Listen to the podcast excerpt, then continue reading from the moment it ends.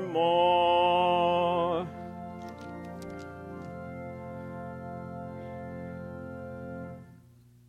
To those of you listening to us on the internet and to the men and women in our armed forces, wherever you may be, and to our members and guests here at Beautiful Savior Lutheran in Milwaukee, grace be to you and peace from God our Father and from our Lord and Savior Jesus Christ. Amen. The Word of God upon which we base our message this morning actually is a reflection on both the Gospel and the Old Testament reading. The Gospel and Old Testament reading you heard read before, I recall just these words.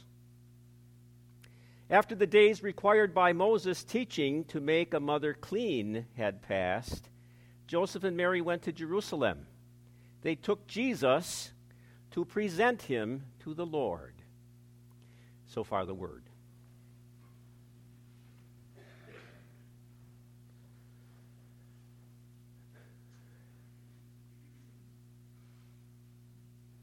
In the name of Jesus Christ, the newborn King,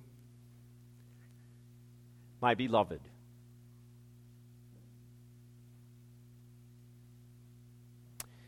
So it's the Sunday after Christmas. We all know that Jesus was born in Bethlehem.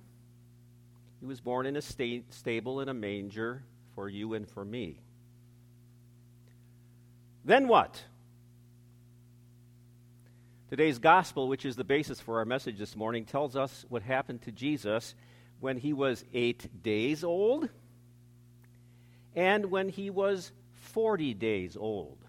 Or if you say that uh, Jesus really was born on December 25th, the words before us tell us what happened to Jesus on January 1st and on February 2nd.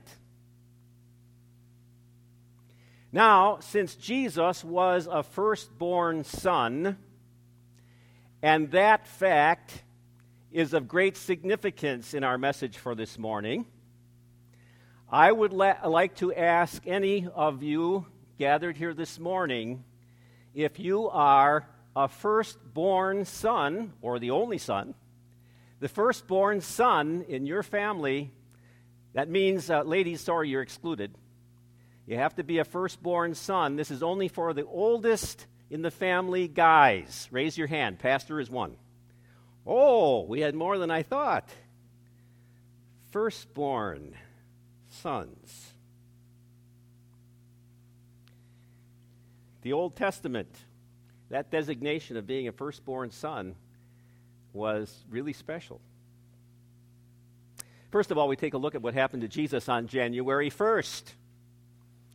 On the eighth day, he was not baptized because he hadn't instituted baptism yet, but he was circumcised.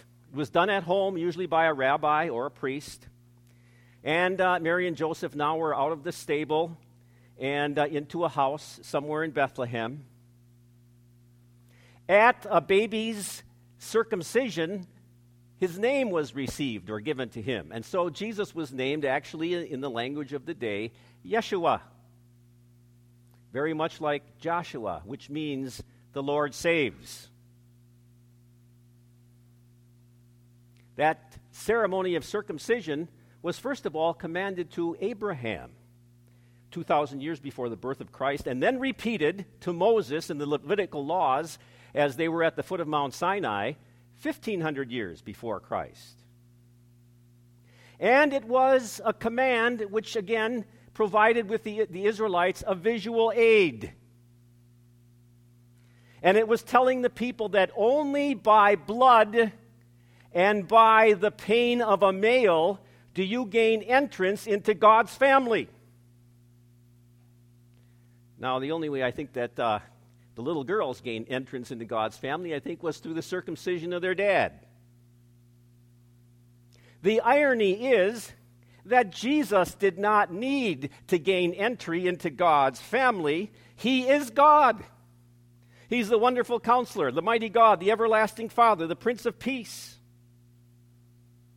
But already in infancy, eight days old, Jesus experiences pain and sheds his blood.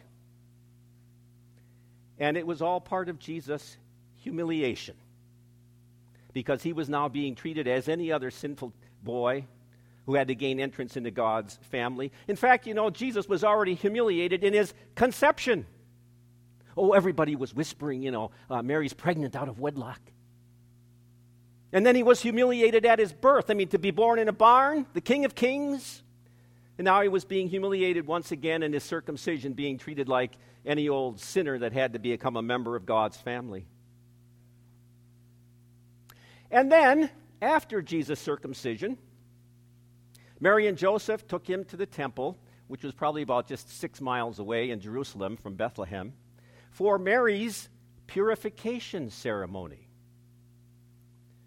God's Old Testament designated laws, again, that he gave through Moses, said that a woman was considered unclean or not presentable and could not enter the, the, uh, the outer courts of the temple for a certain uh, number of days after she gave birth. If she gave birth to a son, she was considered unclean for 40 days. And if she gave birth to a little girl, she was considered unclean for 80 days.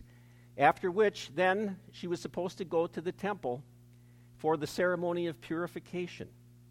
And when they would go, God told them, You sacrifice a lamb, and then you will be clean once again. Unless you're really poor then you can sacrifice two turtle doves. And so this shows us that Mary and Joseph didn't have much money at all. Notice how exactly Mary and Joseph kept the laws of God. Mary didn't wait 41 days, 42 days, 50 days. You probably could have. She went there right on the 40th day. Another reason for Mary and Joseph bringing Jesus to the temple is that he was a firstborn son. Now, firstborn sons were something very special. And as such, they had to be presented or dedicated to the Lord in the temple. The firstborn son was always a reminder of the power and the mercy of God. 1500 years before the birth of Jesus Christ, God did some real miraculous things. He got his people out of slavery. They had been slaves to the Egyptians for 420 years. There, they grew to be a great, powerful nation, but God wanted them out. He wanted to give them their promised land. But the king said, No, you're not going. We like you. Uh, you're slaves for us. And so God sent a number of plagues. You know some of them gnats and boils and hail. And each time after it was over and the Egyptians had suffered a little bit, the king said, No, you can't go. Moses said, The Lord says, Let my people go. Finally, God sent the tenth plague. God said, I'm going to send the angel of death. And the angel of death is going to kill every firstborn male, both animals and humans.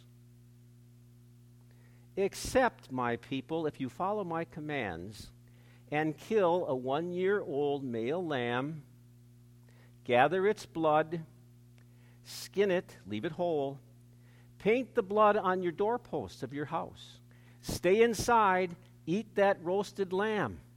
And when the angel of death comes to kill the firstborn son, he won't kill your firstborn sons or your animals. The angel will pass over. That's how they got the Passover. The firstborn was spared.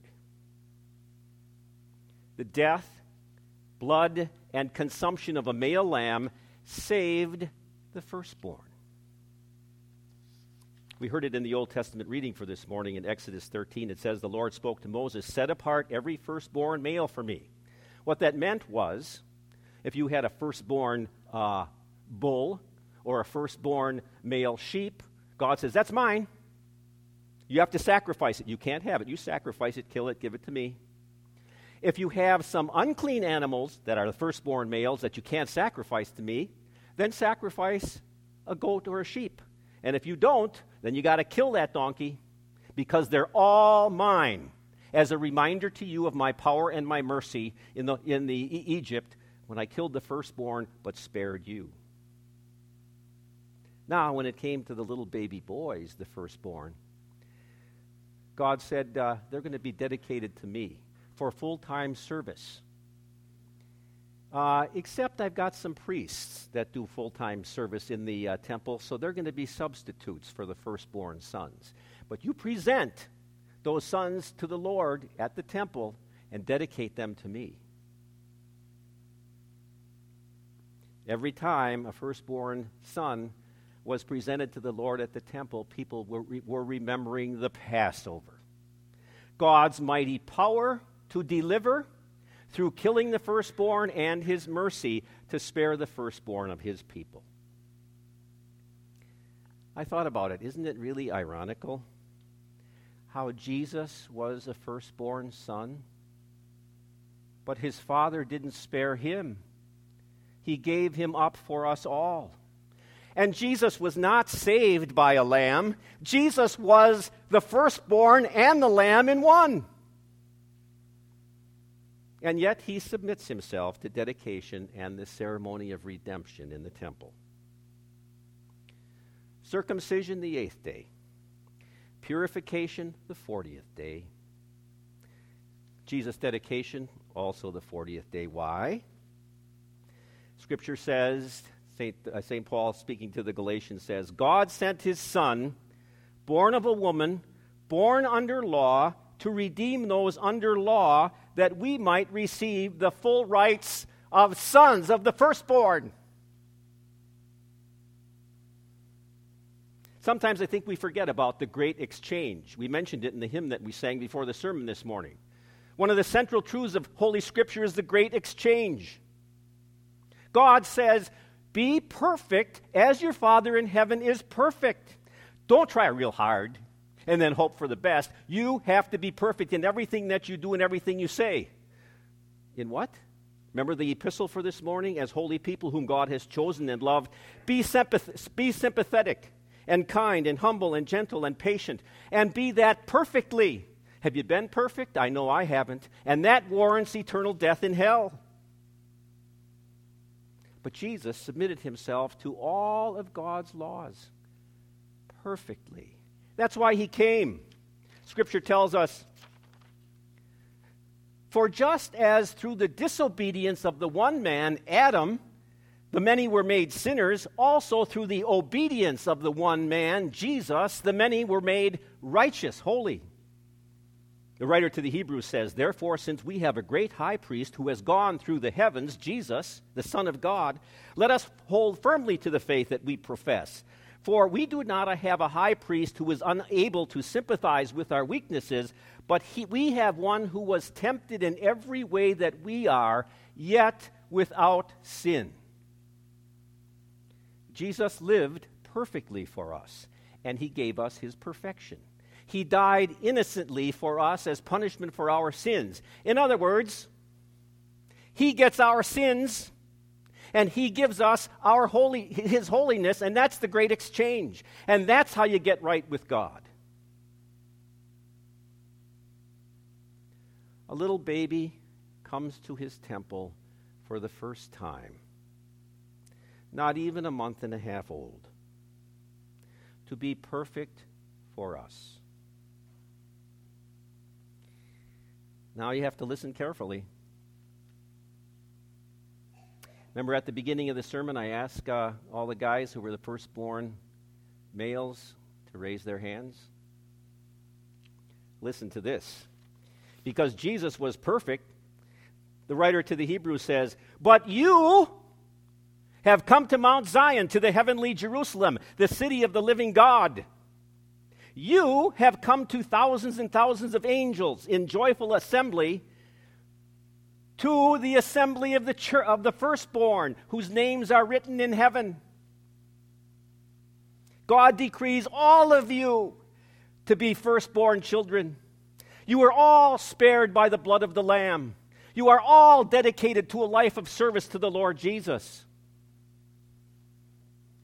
Made perfect by that little baby boy in the temple. So now, if you are a firstborn, raise both of your hands. I mean it. If you are firstborn, raise both of your hands. You are all firstborn now. Raise your hands, both of your hands. Now, I know that we're not an African American congregation and we're not Pentecostals. But at the count of three, I want, with your hands raised, I want you to say, Alleluia, praise the Lord. One, two, three. Alleluia! Praise the Lord. Praise the Lord, all you firstborn. Amen.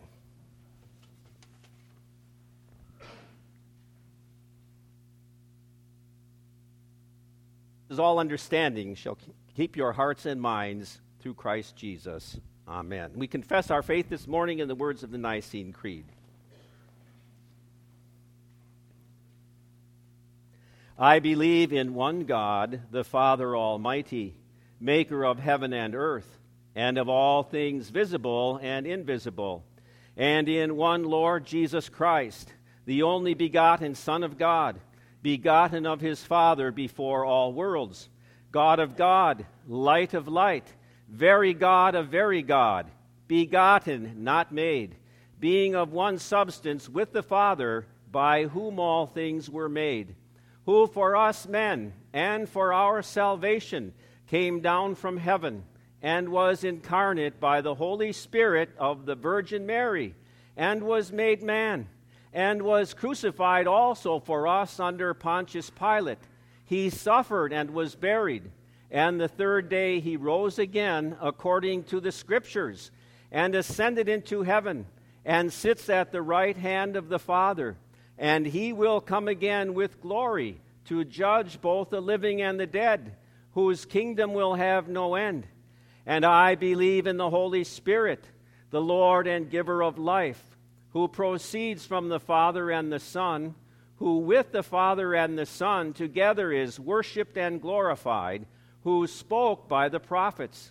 And I believe in one holy, Christian, and apostolic church I acknowledge one baptism for the remission of sins, and I look for the resurrection of the dead and the life of the world to come. Amen. We take this time to gather our tithes, our offerings, and our connection cards.